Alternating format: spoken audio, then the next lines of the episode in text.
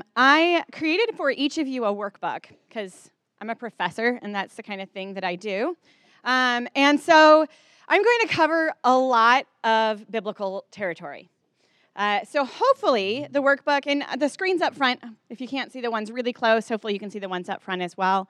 Um, so my goal is that you can follow along with me. There's a lot of stuff in the workbook that I know I won't be able to cover today. So I give you full scripture references of things I'm going to refer to. And I am giving you kind of more background information in the workbook than I have the time for. Um, but I want to dive into the Bible. And my prayer is that these workbooks will serve as a launching pad for you to return to ideas to, I present today so you can ponder them uh, on your own, as well as keeping along with me over the next hour and a half. Get ready, get ready to go. Uh, so, I want this to be, be the beginning of a conversation. Um, when I get excited and I speak, I have a tendency to speak very quickly. I know this about myself. So, as I start going and I drop some major theological bombs on you and I'm speeding on to the next point, please raise your hand if I'm moving too quickly and I will slow down and revisit. Okay? This is what I tell my students as well, because um, I have a tendency to cover a lot of material really quickly. Um, so, I want to take you on a journey through Scripture with me today, but I want to ask you to do me a favor in this. I've provided you with a lot more Scripture than I can ever um, specifically talk about. I've, um, but I want to ask you to not agree with me when I say things. I'm going to share a lot of Bible with you. That's truth. Agree with all of that 100%. Um, but the reason I ask you to do this is that I want you to go away. I want you to go back to the Bible, and I want this to be your own revelation because my revelation won't carry you. So if I say things today that challenge you, I ask you to go back um, because this is how we renew our minds by meditating on the word of god. So um, i definitely i want to start at the beginning. I'm going to walk from genesis to judges to luke in an hour and a half. It's going to be a miracle and i'm going to go really slowly and hopefully take you with me. Um, but this is i believe it's really important to see god's story unfold throughout history. Because what i'm going to talk to, about today is something that has been in god's heart for humanity since he created us and so there is a lot to it, and I don't want to leave anything out. So as I start, um, I want to start with image bearers and what it means to be in the image of God, to be created in the image of God. And I grew up in a church that wasn't super empowering of women. Uh, women didn't teach, women um, weren't recognized as leaders in the church. And it was based on scripture that you know they had read. And i'm not going to debate those scriptures today. I'm going to talk about what i believe god's heart is for all of us as women. And i heard genesis 2 preached a lot. Um, but i didn't necessarily hear as much teaching that i remember about genesis 1 and if you know the difference between genesis 1 and genesis 2 genesis 1 is like the big picture of creation and Genesis 2 takes you step by step through that story. So, Genesis 2 is where we get Adam being created and God not wanting him to be alone, so he created Eve. Um, but when we look at Genesis 1, um, we start to see God's meta picture. So, meta is like the big picture. And uh, I, I looked at scriptures like 1 Corinthians 11 that say, A man not, ought not to have his head covered during worship, since he is the image and glory of God. But the woman is the expression of man's glory, for man does not originate from women, but a woman from man. For indeed, man was not created for the sake of woman, but woman for the sake of man. So I read scriptures like this as a kid, and it seemed like kind of the message and the relationships to women in my church made sense. Um, but then I started to grow up. And at 20, well, at 18, I joined the United States Army. So this is actually my Army uniform. And it's dating me a bit because they have changed them since I was in the Army. Um, but I joined the Army and I enlisted, and then I went into officer training. So at 21, I was assigned my first platoon. And I had a platoon of 60 men who, by order, would follow me into battle.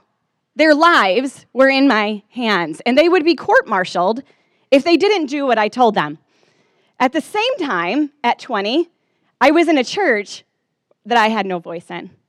I was in a church where I couldn't speak. And I thought in my head, well, I'm okay with this. If this is this is God's order, He made, you know, men and then women. And so um, I can just, I can be who I am in the secular world, and I'll just go to church and I'll worship and I'll learn about God, and that's fine. And I really thought all the way up until I came to Wheaton a year ago that I would never have a role as a woman in leadership in the, in, in the organized church in America. Because I didn't really think that I would be heard as a woman. And we're not there yet. I we're not entirely heard yet. But I started to see scriptures like Hebrews 1 Hebrews 1 3 through 4 says, The Son is the radiance and expression of the glory of God. Reflecting God's Shekinah glory. This isn't in there. You can write it on the image of God page. Um, yeah, sorry. Uh, I'll try to keep you along with me with the follow along part. I'll tell you where we are.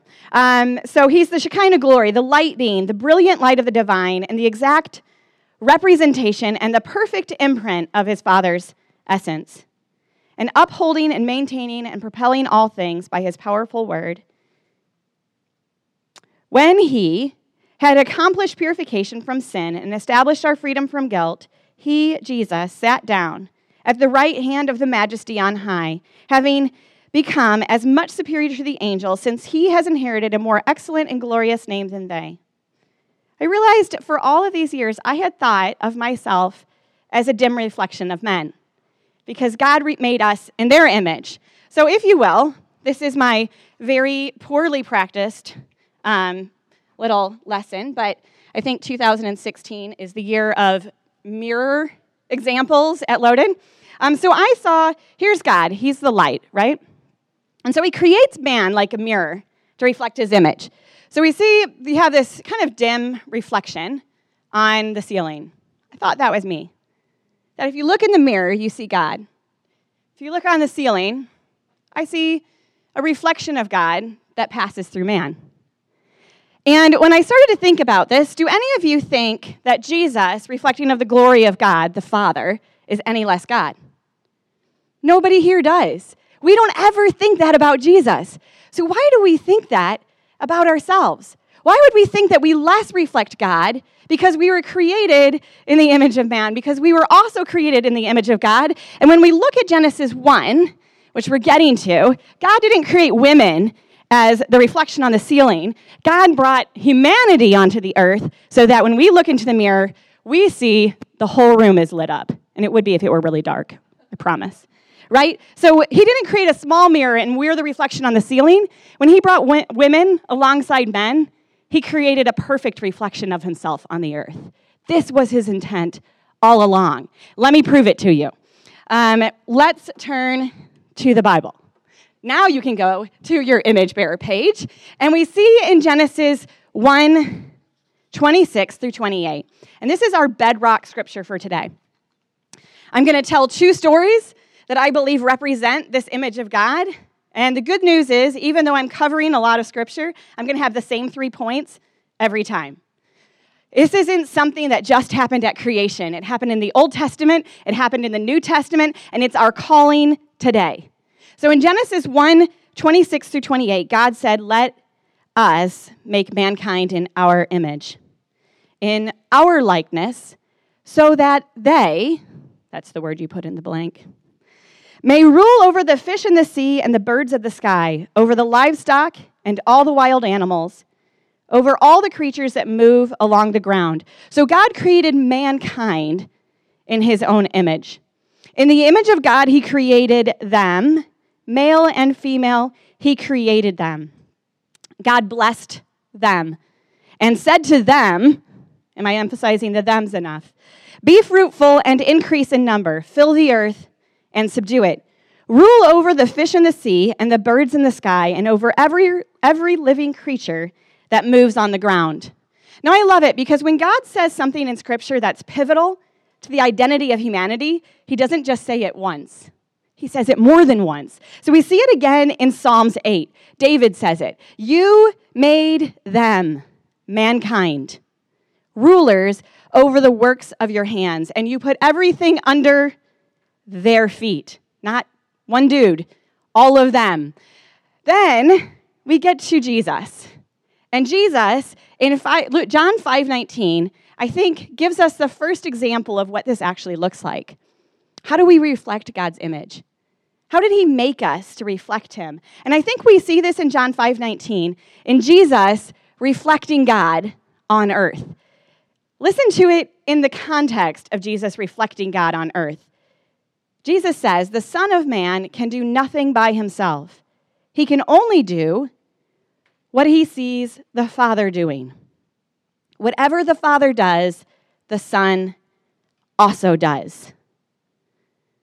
So Jesus looked into the mirror, he saw the Father, and he represented that whatever the Father was doing on earth. So I want to take a minute right now before I tell you what I think and what theologians think, and I want you to think about what you think. So on the next page, could you please write down what do you believe that you reflect of God? What is the image of God that you're reflecting? And what is the image that you bear personally? We'll just take a couple minutes and write that down. Okay, so hopefully that gives you just a minute to reflect and kind of think about. Hopefully, I didn't drop too many bombs on you in the last five minutes, but um, see, I get to say things like bombs and stuff because I'm wearing my camo. Um, uh, so when we come back to this and we think about this in um, Genesis 1:26, there we have the slide um, in Man in the Mirror. Um, really, what, Genesis 1:26 I believe that this first identifies why God created mankind. And in this scripture, I think that for us as Christians, um, there's, there's a lot of, of theological talk about how all of humanity reflects something of God. All humankind reflects something of his image. But as Christians, we don't just reflect the substance, the creativity, the intellect, the, the love and desire for relationship that God has, we reflect something more than that as Christians. We reflect in Genesis 1:26 through 28 as the called out people, as God's people, we reflect his authority to rule and reign in the earth together. And this is what sets us apart. This is what set Israel apart, and this is what should set the church apart today. That God's intention with Israel, when he made his promise to Abraham in Genesis 28 14, he said, Your descendants will be as countless as the dust of the earth, and you will spread abroad to the west and the east and the north and the south, and all the nations of the earth will be blessed through you and your descendants. So, as soon as um, the fall happens and Adam and Eve leave the garden, God is ready to set a people in place in the earth who are called out to rule and reign like him, not so that they're this special people that have all these special things, but so they can set a standard for the rest of the world and be a blessing to the rest of the world.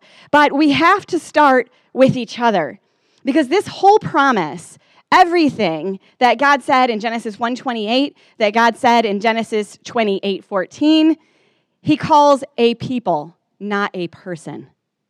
And so when we think about the calling of God, we're so individualistic in America sometimes. And we think, well, what am I supposed to do? And God wants us to start with, who am I supposed to be? And I love it because in the army, you give up your identity and you go by rank most of the time. And so I've walked in the world of not having to be me all the time.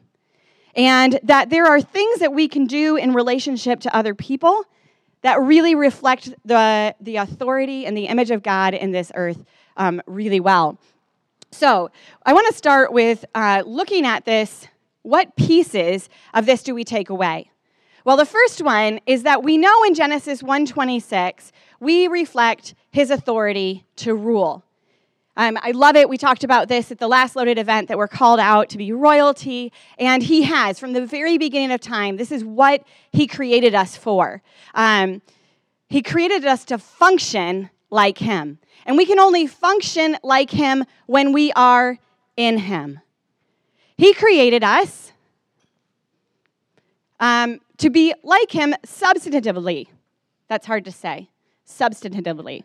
Um, so we reflect his personality, we reflect his love, we reflect his creativity and his desire to relate. And we also reflect his plurality. So when theologians look at Genesis 126 and through 128, they arrive in three camps. Can you get, guess which three camps they are?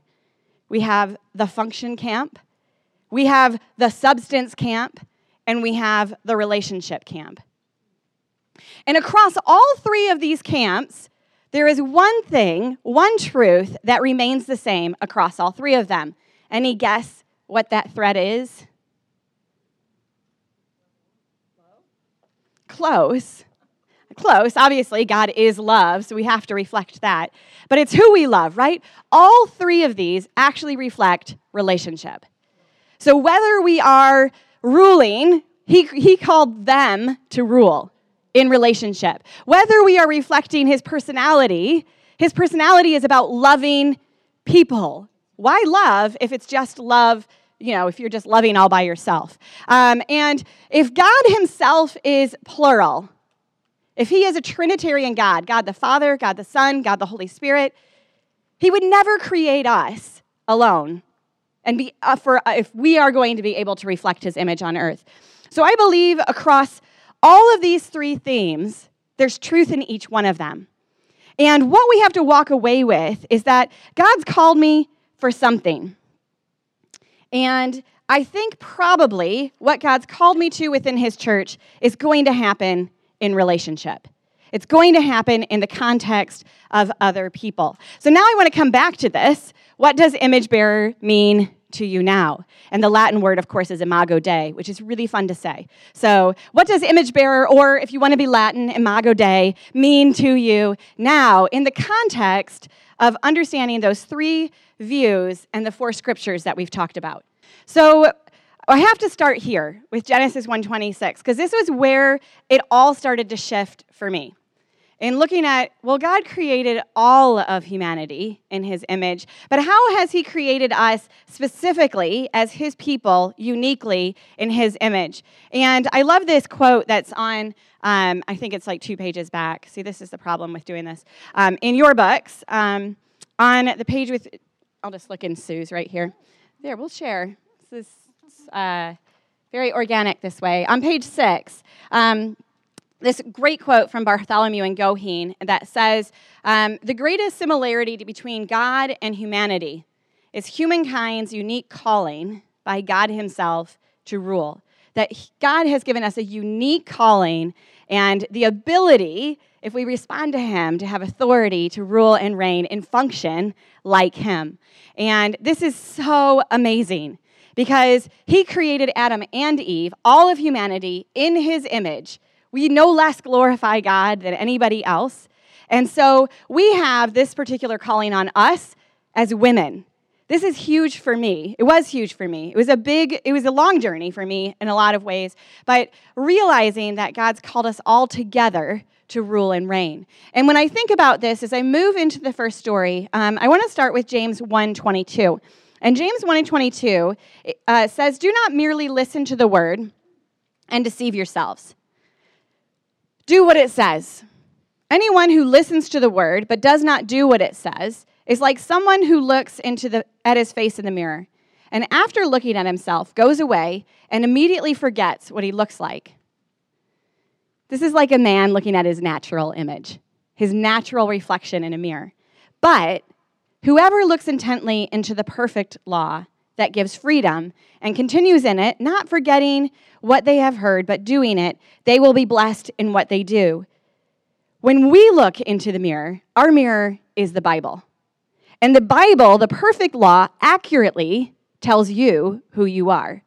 Not the mirror you look into and see your natural image. What we see reflected back in His mirror, in the Bible, is His attributes, His creativity, His intellect in us, His capacity for relationship that He's put in us, his ability to communicate and imagine. We should see in that mirror him in relationship the Father, the Son, and the Holy Spirit. We see his love, we see him ruling and reigning. This is our function as well, to rule and reign like them. I like to think of the Bible as our skinny mirror. You know how retailers use mirrors that make you look smaller? When we look into the Bible, we see ourselves as we should be, not as we actually are, or how God sees us and what He is bringing us into. The Bible tells us who we are going to be. And this is the journey that we are on. Um, I want to tell you two stories that reflect this theme in the Bible. There's lots of stories of God calling people out. And a lot of times when we talk about these stories, we talk about them in the context of an individual. But I think what we find is when we look at most of these stories, people don't act alone, they act with other people. And um, we know that God called us into the earth to be blessing to the nations. And you know, Israel never really made it. They didn't actually fulfill that calling. They were called out. They got Jerusalem with David and then Solomon as king, and they probably came the closest with Solomon, but they never held on to it where they actually became a blessing to the nations. We know one nation came when Solomon was in, in rule, but we never saw the, the regions around them being transformed. Half the time, what did Israel do? Do we know? Yeah, they rebelled. They didn't follow God. They adopted the culture around them rather than being a blessing to the nations, which is spreading the culture of God, the culture of the kingdom of heaven, into all the nations around them, which in love, in the rule and reign of God, is a blessing to the whole world. And so we have the opportunity today to do this same thing, to be a people set apart as a blessing. We together, and I think together only, can be a blessing to the whole world. And this, I believe, in, in the bride, that is the church, is what Jesus is coming back for. A people who, they, when they say, What am I called to? I am called to you, and I am called to you, and I am called to you, and I am called to Jesus, and we are all called together to pursue something bigger than us. And um, I know that when we look at James 1 22 through 25, I believe in my heart that women carry 50% of the responsibility. So we have to know who we are, called out by God to rule and reign in the earth. And so in the Old Testament, of course, Israel moved into lands. God gave them lands after the Garden of Eden. And primarily, they had to battle for the promise of God. So when they went into when they went to the promised land, right? They were in slavery. Moses came and got them. He brought them out, and they get to the promised land, and they have to battle to keep that land. If they'd stayed in the Garden of Eden, they just subdued it and ruled and reigned happily forever, like a fairy tale.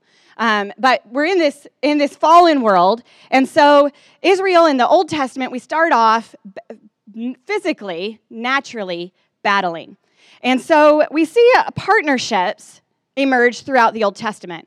And a lot of times we can look at these partnerships because it was a battle time in Israel's history, and we see armor bearers come alongside the leaders that God sets in place. Now, the great thing is, it's not always clear who's the leader and who's the armor bearer in all of these stories. So clearly, I'm going to take you through the entire Bible from uh, Moses to today. I know if you feel panicked, don't worry, we'll, we'll make it through on time. Um, and so when we think about armor bearers, the image of God has been reflected through people's relationships throughout history. And let me give you some examples. Of course, I'm going to focus in on the women because we're all women and we want to know how this kind of fits into our stories, especially coming out of Genesis 1. Um, but when we look at Moses and Aaron, um, they together approached Pharaoh, Moses and Aaron. And when God called Moses out at the burning bush, do you know what Moses said? Don't make me do this alone. I'm not, I'm not a great speaker. I, I stutter, I get nervous. And God says, That's fine. I'll bring Aaron alongside you, a Levite. So Moses was a prophet, and Aaron was a priest. And Moses was hesitant to do it alone. This is important because this is going to tie into our story about Deborah. Because in the next little time segment, and I gave you all the, the uh, Bible references so you can look them up and read these stories. Please read these stories.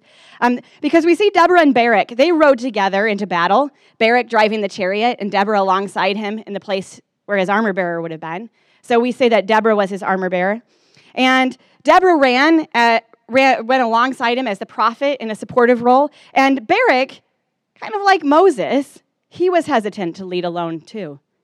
And so he led the, the army of Israel into battle, and Deborah supported him prophetically in that. We see David was initially Saul's armor bearer. And when David became Saul's armor bearer in 1 Samuel, he had already been anointed king. So he was serving a king that he knew he was going to usurp. And when you think about armor bearers in the Old Testament, the only people that had armor bearers were kings, generals, commanders in chiefs. These were important people that had armor bearers. And so David was Saul's armor bearer. And in 1 Samuel 18, Jonathan takes off all of his armor Saul's son. And Jonathan had an armor bearer. We know that he did because we hear the story about him and his armor bearer um, defeating the Philistines by themselves. They were, he was a pretty tough armor bearer, too. Um, so Jonathan was probably a general in Saul's army, and he had a very important role. But he took off all of his armor when he recognized the anointing of David, and he gave all of his armor to him. And so we think a lot of times about David and his kingship in Israel, but he actually had people that partnered with him in different seasons of time. Um, we see this with Elisha and Elijah. Elisha didn't want to go on alone without Elijah in first in Second Kings. So we see, we see it again in the New Testament that God actually starts pairing people together. Mary and Elizabeth, they partnered together in the prophetic word God had given them. We see Paul partnering with different apostles throughout the New, throughout the New Testament as he serves God. So we have seasons in life where I believe God calls us to come alongside people. And he, we have seasons that God helps us step out in things for the church and for the people of God. And they aren't always forever. David's armor bearing days weren't forever, but there's a purpose, and it's for this day, in this season, that I believe God's called us so that we can see God's people being a blessing to the nations in the earth again today. So, the story I want to tell you today and really focus on is the story of Deborah. And I love the story of Deborah. And the story of Deborah is actually a story about three women. And we know it's tied in because Deborah was an armor bearer. But I put this map up here because I love maps, and they kind of help me picture things in the Bible as, as they happened in real life. That these aren't just stories, they actually map to human history and to the history of our world. So you see the star at the very top, the red star. It's a little hard to see, but kind of squint at it. Um, this is where King Jabin was. And when, when the book of Judges opens, Israel is in the promised land. Joshua has just passed away. Remember, they marched around the walls with Joshua and they took down Canaan. Israel's in the promise. They're living in the promise. And I think a lot of times when we hear Deborah taught, we think Israel is in such an awful place, in such an awful state, that God had to raise up a woman. In a patriarchal society where, like Diana said, women couldn't fight in battle, they couldn't own land, why on earth would God call out a woman to lead Israel? But the funny thing about where this happens in Judges is that this is only chapter four. We're only three judges in, and Israel has been rebelling, of course, as Israel does. But with the last three judges, they quickly repented and came back to God. So we think that Deborah happens in Israel's worst place, where there's no man that could have possibly ever helped them. There's no other deliverer. But I believe God called Deborah out because of Imago Dei. That God called Deborah out because he wanted us to see a thread throughout history that he said all of humanity, not 50%, all of humanity has been called to rule and reign like me in righteousness. And Deborah was actually one of the most righteous judges in the book of Judges. So I believe this is a picture of God saying, I'm going to give you this thread throughout the entire Bible to show you what this looks like. So we have King Jabin, and he's up in the north, and he is the king of Canaan. They already defeated Canaan. Like the Israelites were so frustrating. And so Deborah is the yellow star. And she's sitting at the palm tree, the palm of Deborah, in between some cities, Ramah and something, I think they're in your book. Um, and she's down there judging talking to people, fixing their debates, all of this. And I love Deborah because Deborah wasn't just a judge. Actually, for the nation of Israel, Deborah is born about 300 years after Moses. And that's early Exodus, so debatable dates, that's fine.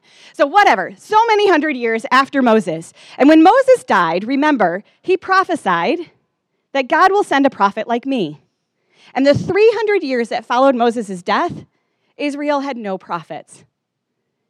God felt silent to them. So when Deborah came onto the scene as a judge, as a Navi, that's the word in Judges, to the nation of Israel, she was the fulfillment of Moses' prophecy because Deborah was a prophet. So not only was she administratively executing and judging the nation of Israel, but she was also the voice of God. She is the real deal lady. Okay? So Deborah is sitting in her palm tree, and of course, God's speaking to her. And you know, we only know one prophetic word that she ever spoke. And that one prophetic word was for someone else. It was for a guy who was up in that, where that middle star area was, hiding out in the hillsides. He was Barak, and he was the, the general of Israel's army. And we give Barak a lot of fault. We say he was really like ashamed and what kind of general doesn't want to go to battle and all this stuff. But Barak was from a long line of people. His whole family heritage had a history of not showing up when the battle started. And he's the general of Israel in, capac- in caps- captivity, that word. Yeah. So when you think about it, think of how awesome you'd think you were. I'm the general of an army that is subject to a king and another general in captivity. So obviously, Barak wasn't feeling too hot about his situation in life. But because Deborah was the voice of God, she called out Barak's calling. She had a prophetic word from God that said, Barak, arise. We're going to ride up to Mount Tabor, or T E B O R, so however you would say it, Tabor, whatever. And where, where that star is, that's right by Mount Tabor. And God's going to bring Sisera into the valley, and he will be defeated. And of course, we know this story, right? Barak says, Heck no, I don't want to go alone. Does this sound similar?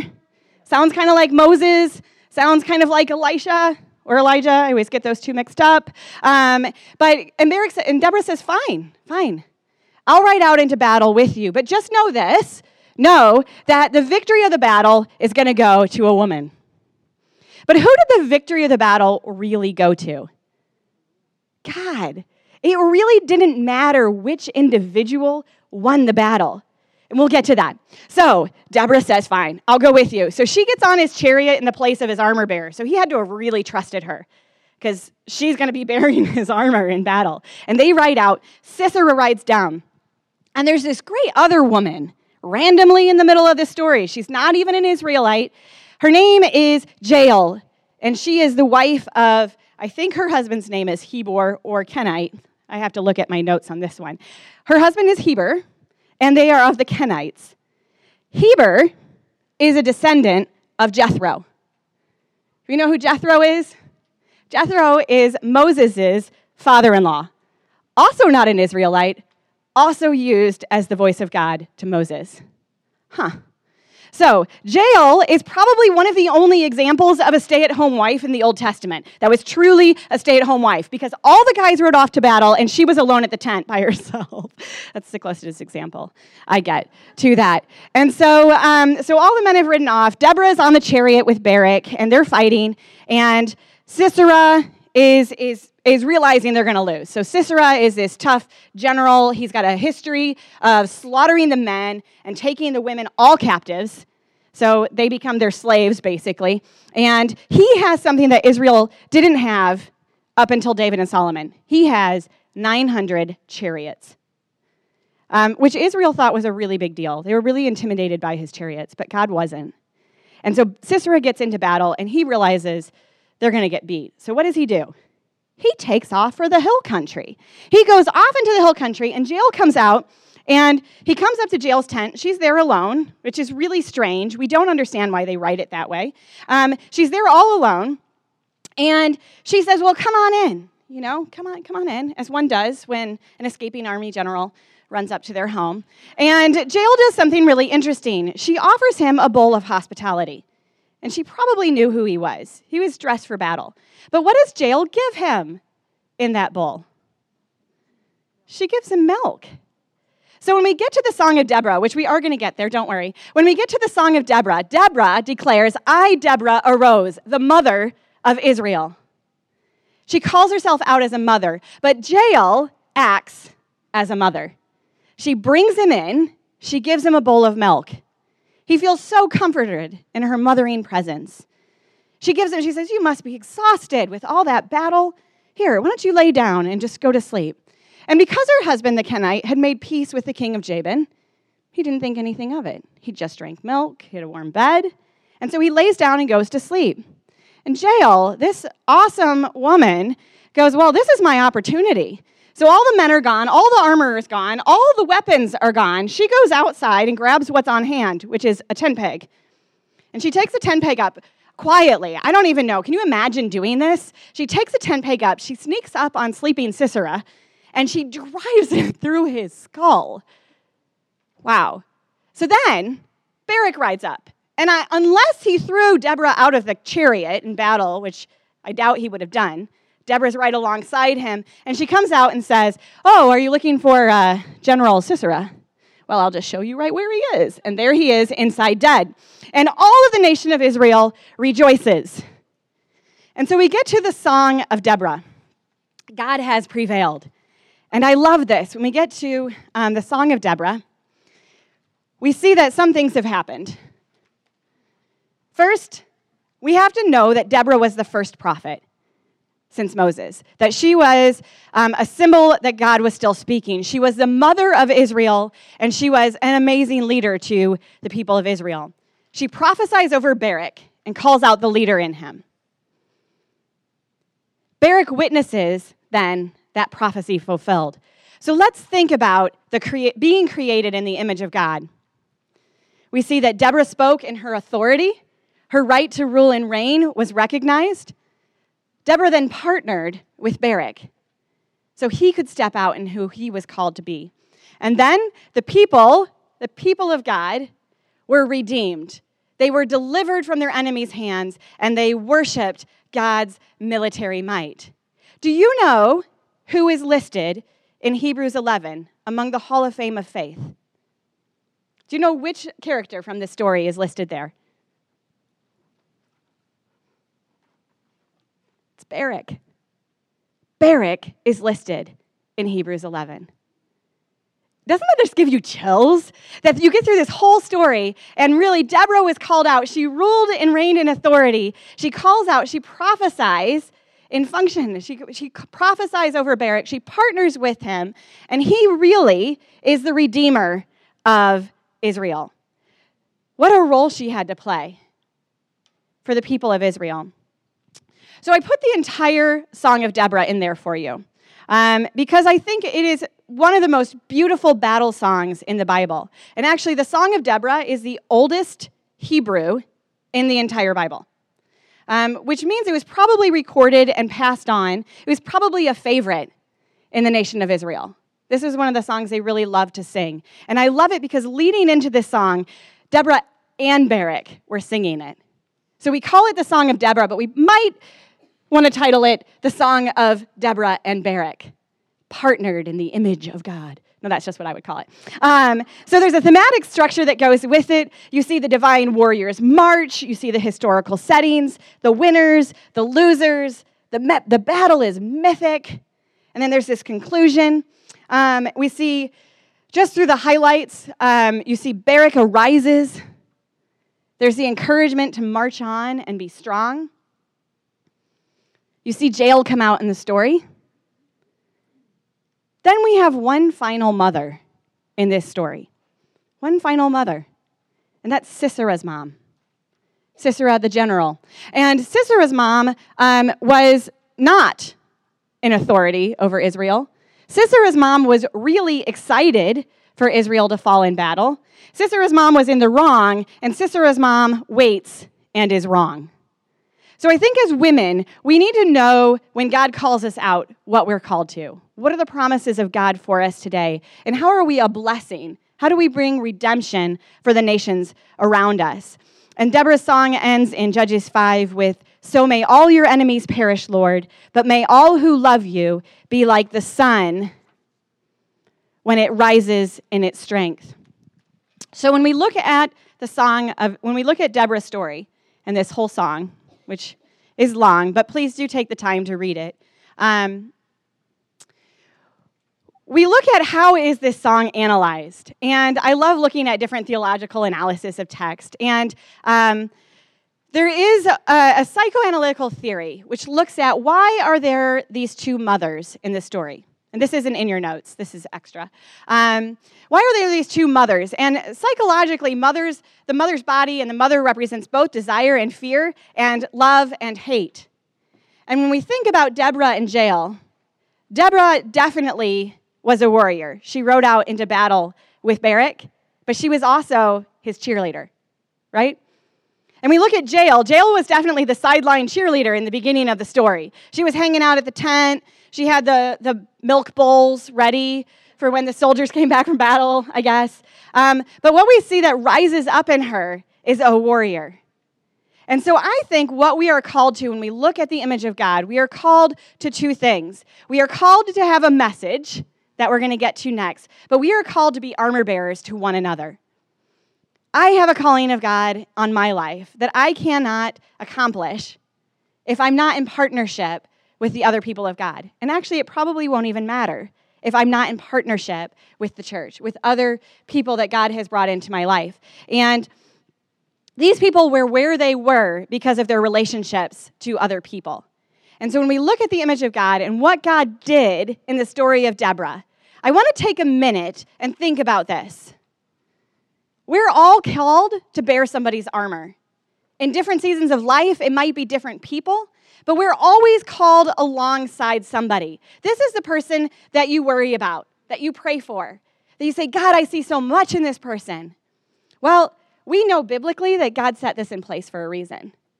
Because there are people in the church that maybe um, they're not walking in all that God has for them.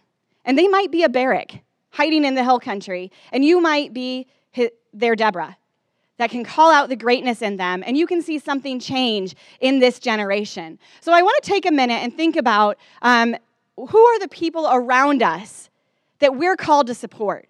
Who are the people around us that we're called to bear their armor?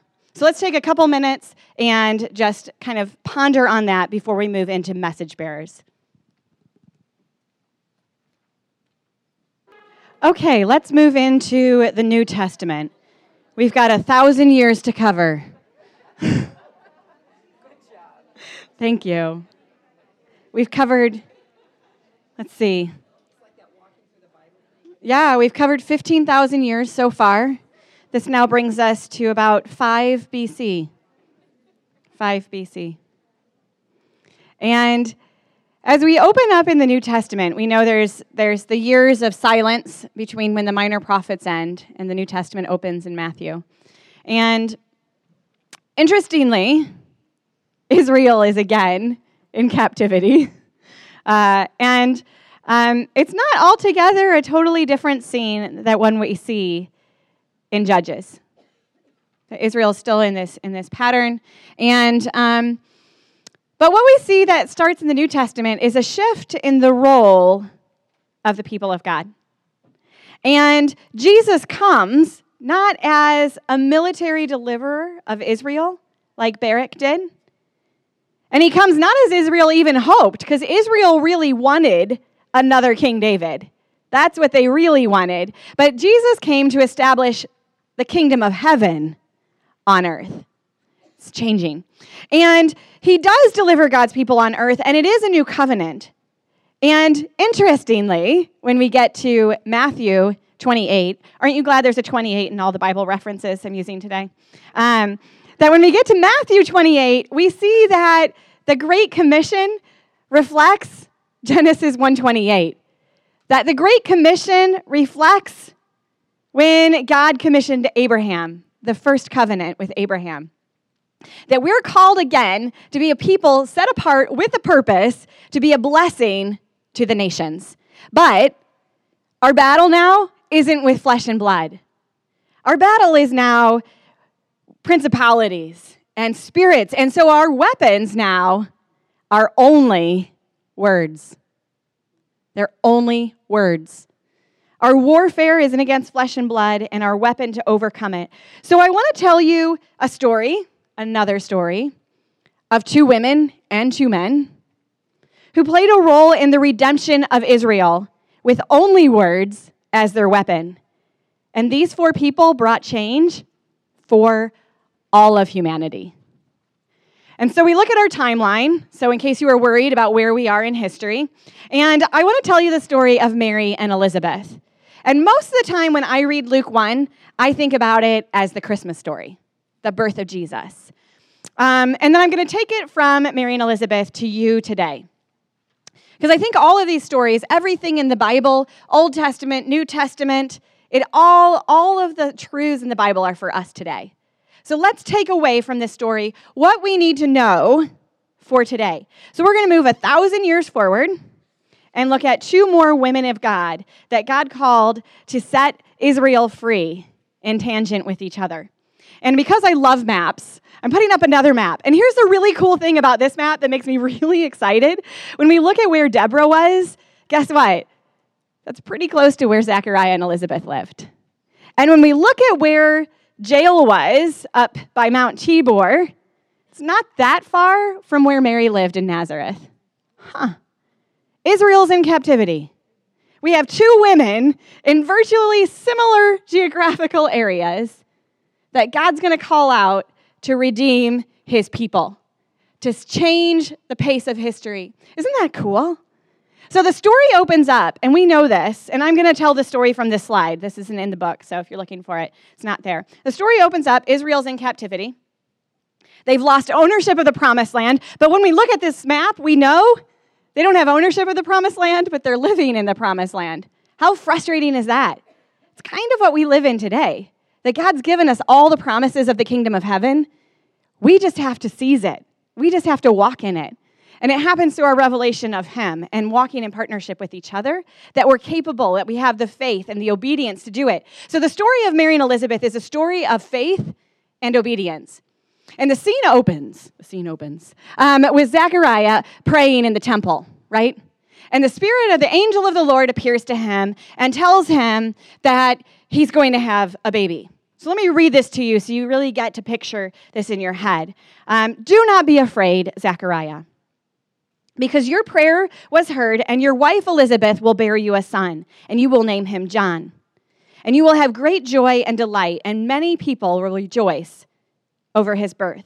For he will be great and distinguished in the sight of the Lord. Sorry, this is Luke 1 14 through 18. He will never drink wine or liquor. He will be filled and empowered to act by the Holy Spirit while still in his mother's womb it was prophesied that John would be prophetic and anointed by the Holy Spirit while still in Elizabeth's womb. We're going to get there. He will turn many of the sons of Israel back from sin. Could it sound any more judges? He's going to turn the sons of Israel back from sin to love and serve the Lord their God.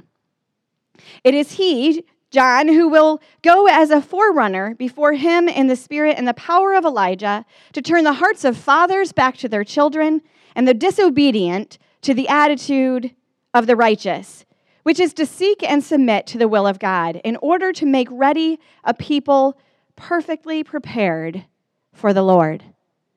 So the scene opens in a prophetic word that God is bringing out a prophet who's going to name the next redeemer of Israel. And so he, of course, Zechariah is our Barak in this story. Because what does Zechariah do? He says, and how do you do this in the presence of an angel of the Lord? I don't know. I'm just glad that men doubt. Um, and people have doubted throughout history. But D- Zechariah goes, I, I don't even see how this is going to happen. We're old, blah, blah, blah. And the angel of the Lord says, Fine, you'll just be mute. And so he totally is silenced. Zechariah says nothing again until John, the day John the Baptist is born. And the only thing he says leading up to them is to write on a slate that his name will be John. Okay? So he can't talk, so we don't care about him anymore. We're going to move on to the ladies. Um, so we know in the next scene, the angel of the Lord now appear, appears in Nazareth to Mary, this young woman who is betrothed to be married, but is not married. And he tells her that her son is to be the redemption of Israel and the whole earth. And then the angel does this most random thing. He brings up her relative Elizabeth. Can you imagine this? We always focus on the angel of the Lord telling her, you know, your son's going to come, he's going to rule and reign, he's going to be called all these amazing things, he's going to be the King of Kings, the Lord of Lords, and it's so majestic and amazing. And then he goes, oh, yeah, and your relative Elizabeth is pregnant. It's like you're having a phone conversation with your great aunt, not like the angel of the Lord is telling you that your child is going to change the course of history. And somehow, when the angel goes away, Mary's heart is quickened. And she hurries to her relative Elizabeth. I think God probably brought up Elizabeth for a reason. So Mary goes to Elizabeth, and Mary's pondering all of these things in her heart because it was pretty scary. I, I told this story to my kids practicing before I came here today, and my, my son goes, Yeah, because if she wouldn't have gone to Elizabeth, they probably would have caught up with her and stoned her. Was like, wow, I guess that's kind of true because she wasn't married yet. So there might have been two sides to that story. That's not in the Bible. Um, obviously, the angel of the Lord goes to Joseph as well. But Mary goes to her relative Elizabeth. And in a time where Israel's in captivity, it's pretty scary. And she's pregnant, trying to figure out how she's going to explain all of this. It's supernatural. And when she gets to Mary, or when she gets to Elizabeth's house, right when she greets Elizabeth, Elizabeth does something very similar to Deborah. And you know what the word prophet in the Hebrew means? It means to call out.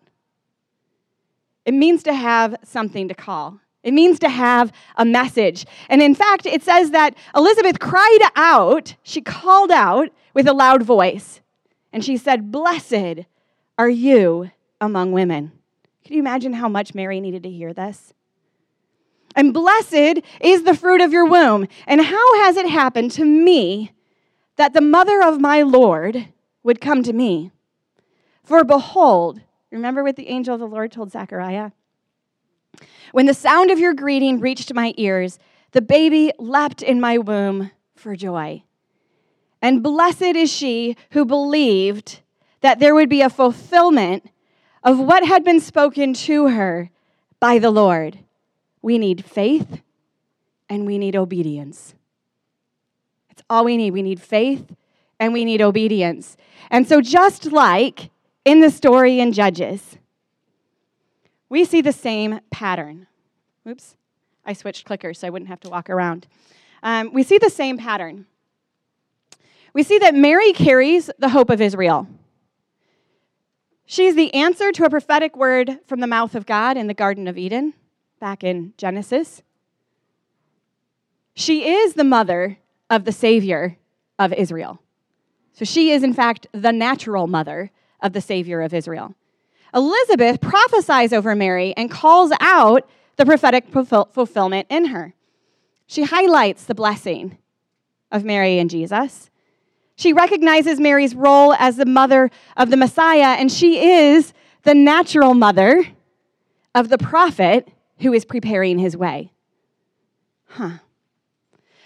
Then Mary breaks into song. And the great thing about this, and one of the reasons I'm highlighting this story to you, is because the song Mary sings is the only battle song in the New Testament. Not only that, but the song Mary sings, while being much shorter than Judges 5, is the same pentameter, it's the same prose style, it is the same kind of song that Deborah and Barak sang over the nation of Israel a thousand years before. So we see the same pattern. Elizabeth spoke in authority. She recognized something of who God was and who Mary was and who Jesus was in her. She partnered with Mary. Her son partnered with Mary's son. John the Baptist had a very specific reason to come into the earth. And part of that was to be sort of like an armor bearer to Jesus. Because when he baptized Jesus in the river, Jesus had a Holy Spirit encounter. And so th- these two babies in their mother's wombs had a partnership already set in place. God didn't even come to earth being God as Jesus without partners already set in place. Isn't that amazing? Because he doesn't need to be the image of God. He is God, and he's doing what he sees God doing. He is the perfect representation of God in earth. And then finally, we see the Imago Dei play out in worship. And I think one of our greatest reflections of who God has made us is when we sing, is when we draw art. Is that what we do with art? Yeah, when we draw art things, when we are artistic, when we are creative, when we do things that reflect what we see of God and our heart towards God on earth, that this worship is a reflection of God's creativity and intellect and expression of beauty today. So we see in both stories. Um, is that not in there? Oh, you have to write that in on your own. So if there's mistakes, it's to see if you're following along really carefully. so um, the lead up to that is on page 24 with message bearers. And then if you would like to write over it, there might be room on that page to add in that Elizabeth spoke in authority, they partnered, and they worshiped. Exactly the same thing as with Deborah. Exactly the same thing as Imago Dei. You see, this is how I teach the same thing over and over again, just with slightly different stories. Because I feel like it's the same thing for us today. This is the same for us today. God has called us to the same thing. And the amazing thing is, He doesn't just give us people examples when He comes to earth as Jesus Himself, He also walks in this same way, right? He walked with 12 men. He went to John the Baptist to be baptized. I would think, as God, you could baptize yourself. Um, but he partnered with men throughout his life. And we look at this song, the Song of, of Mary. And in this song, Mary is having revelation of what it means to carry the Messiah that she didn't have or was pondering in her heart before then. And I really believe that as she sings this song, we realize that all that is required of us to walk in the image of God is to partner with each other in faith and walk in obedience. And we'll see this same pattern again in the Great Commission. And let's just go through Mary's song, the Magnificat. I think. That's bad Latin, probably, but it's fun to say the Latin words and try. Um, so when we look at Mary's song, Mary said, My soul magnifies the Lord. And my spirit rejoices in God, my Savior. For he has looked on the humble estate of his servant. For behold, from now on, all generations will call me blessed. For he who is mighty, who has done great things for me, and holy is his name. And his mercy is for those who fear him from generation to generation. Then we go into the mythic battle part. He has shown strength with his arm. He has scattered the proud in the thoughts of their hearts. He has brought down the mighty from their thrones and exalted those of humble estate. He has filled the hungry with good things, and the rich he sent away empty. He has helped his servant Israel in remembrance of his mercy as he spoke to our fathers, to Abraham, and to all his offspring forever. He's back. And he's calling out a people to be set apart as a blessing to the nations. So let's take this a little further into the New Testament.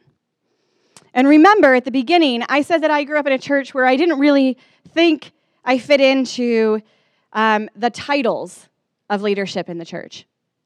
And because of that, until about a year ago, I always thought Ephesians 4 was for people in the role or title of the fivefold ministries.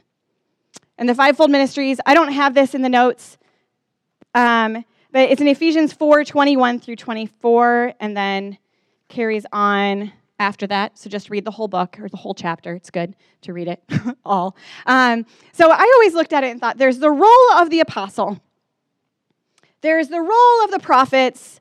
There's people who teach, probably not women. There's people who are deacons. There's people who um, do all of these things. And God sets these people in place to teach the rest of us how to be Christians.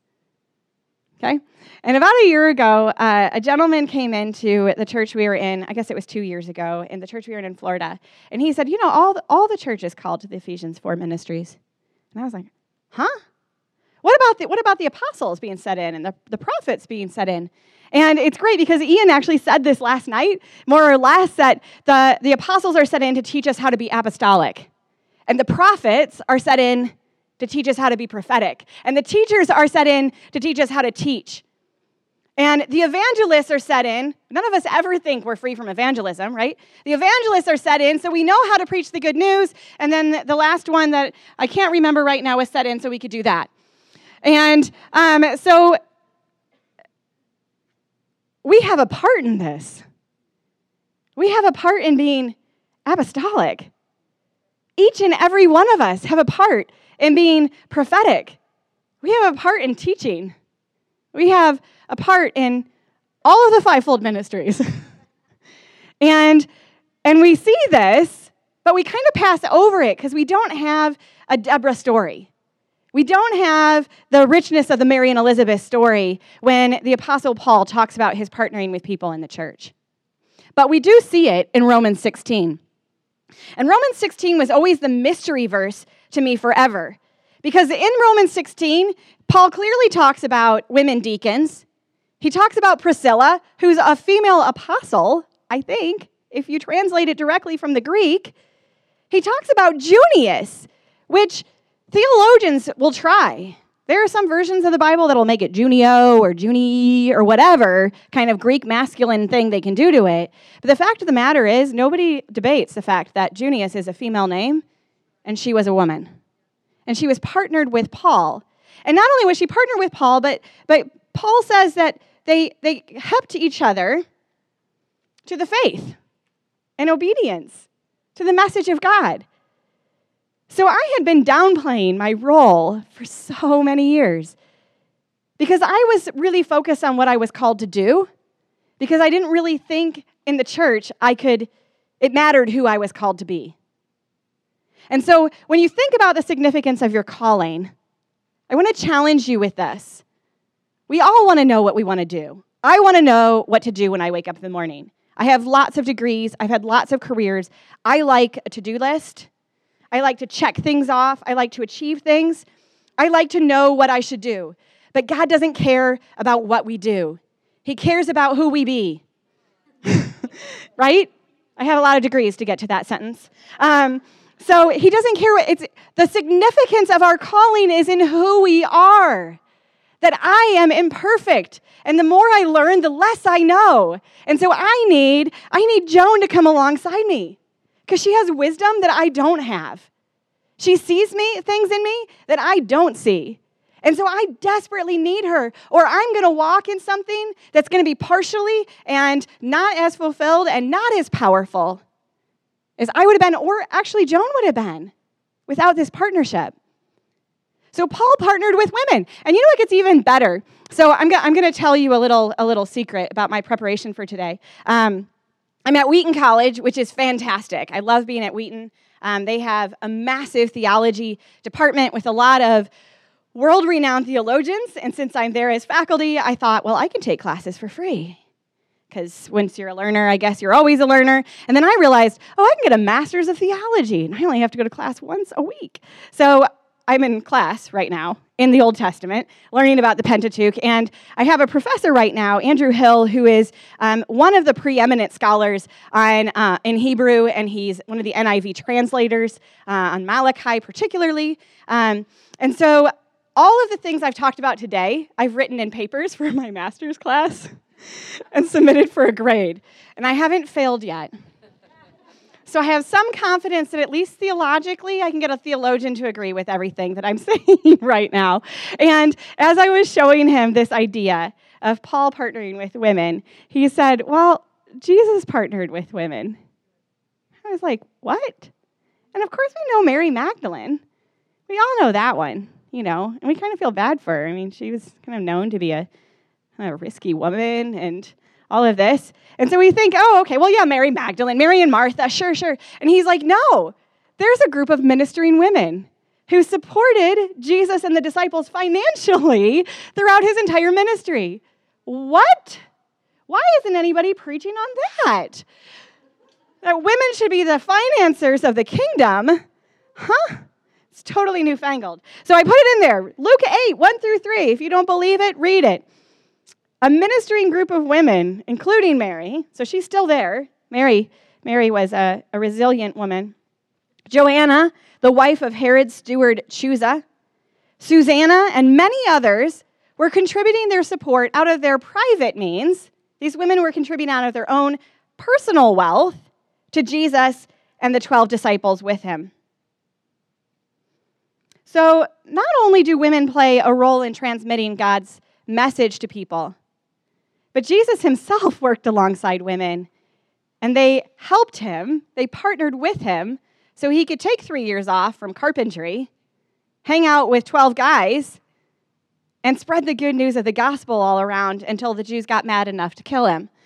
And so um, I highlighted the stories of women throughout the Bible because we as women are equally called to bear the image of God and walk in his authority, and I think sometimes we miss it.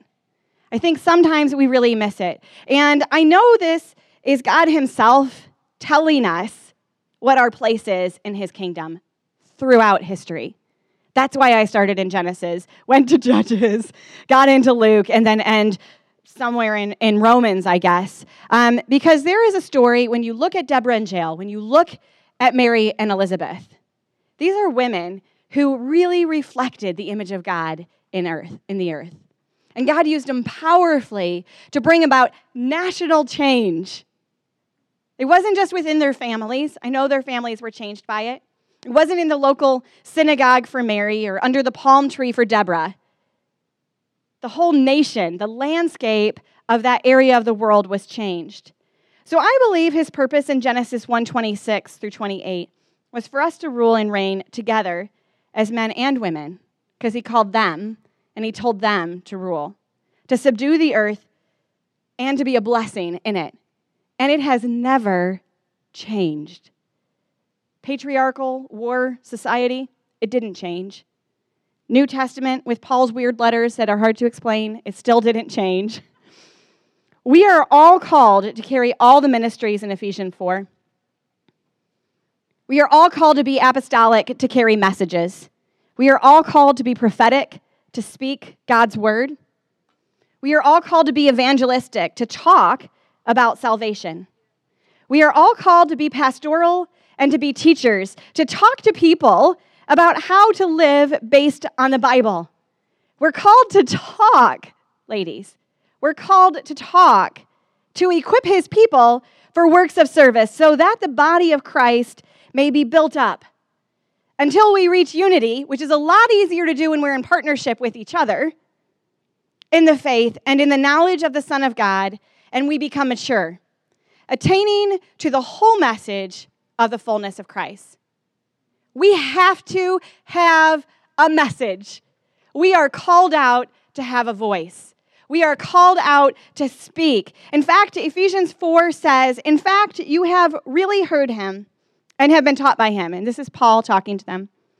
Just as the truth is in Jesus, revealed in his life and personified in him, that regarding your previous way of life, you put off your old self. We have this great advantage that they didn't have in old Israel, that we get to put off our old self, completely discard your former nature, which is being corrupted through deceitful desires, and be continually renewed in the spirit of your mind, having a fresh, untarnished mental and spiritual attitude and put on the new self, the regenerated and renewed nature created in God's image. Godlike in the righteousness and the holiness of the truth, living in a way that expresses, through probably talking to God, your gratitude for your salvation. So,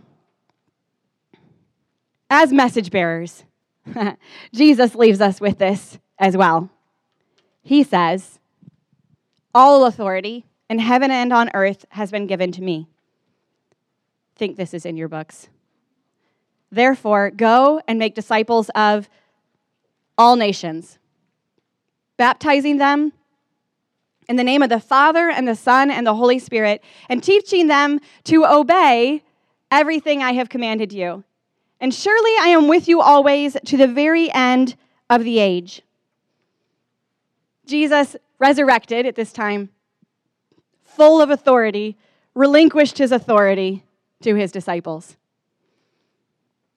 Jesus tells them to go out together in partnership, in relationship, and then he says on top of it, Oh, don't worry, I'll be with you too. So not only do we have each other, but we always have a third partner in every relationship today. We have Jesus, we have the Holy Spirit with us. And then finally, we look at this verse where he says, Obey everything I have commanded you. It's simple. We just need faith and obedience. And you know how we obey everything he has commanded us? We love him and we love each other. So simple. It's so simple. It's just obedience and faith. And this today is our Genesis 126 through 28. That he has given us all the authority of heaven to subdue the earth by making disciples of nations, to obey him, to be in partnership, for it to be fulfilled in love. So I want to ask you what message do you carry? Think about it. We need to be thinking about this. God has put specific things on your heart. I know He has. Things to share with people. Maybe there's parts of your story that you know help connect other people to God. This is a part of your personal message. This reflects something of Him that you can speak to other people. What message do you feel like you are carrying for another person? And I think also all of us carry something of God for the church. So I want to take a few minutes as we um, close out this session and go into dinner to think about the messages that we carry. Because after dinner, we're going to come back and we're going to talk about the calling and what we're called to. And it, it builds on Genesis, it builds on Judges, it builds on Luke, it builds on Romans, and it brings us to today that his story hasn't changed. And we're all a part of it, each and every one of us.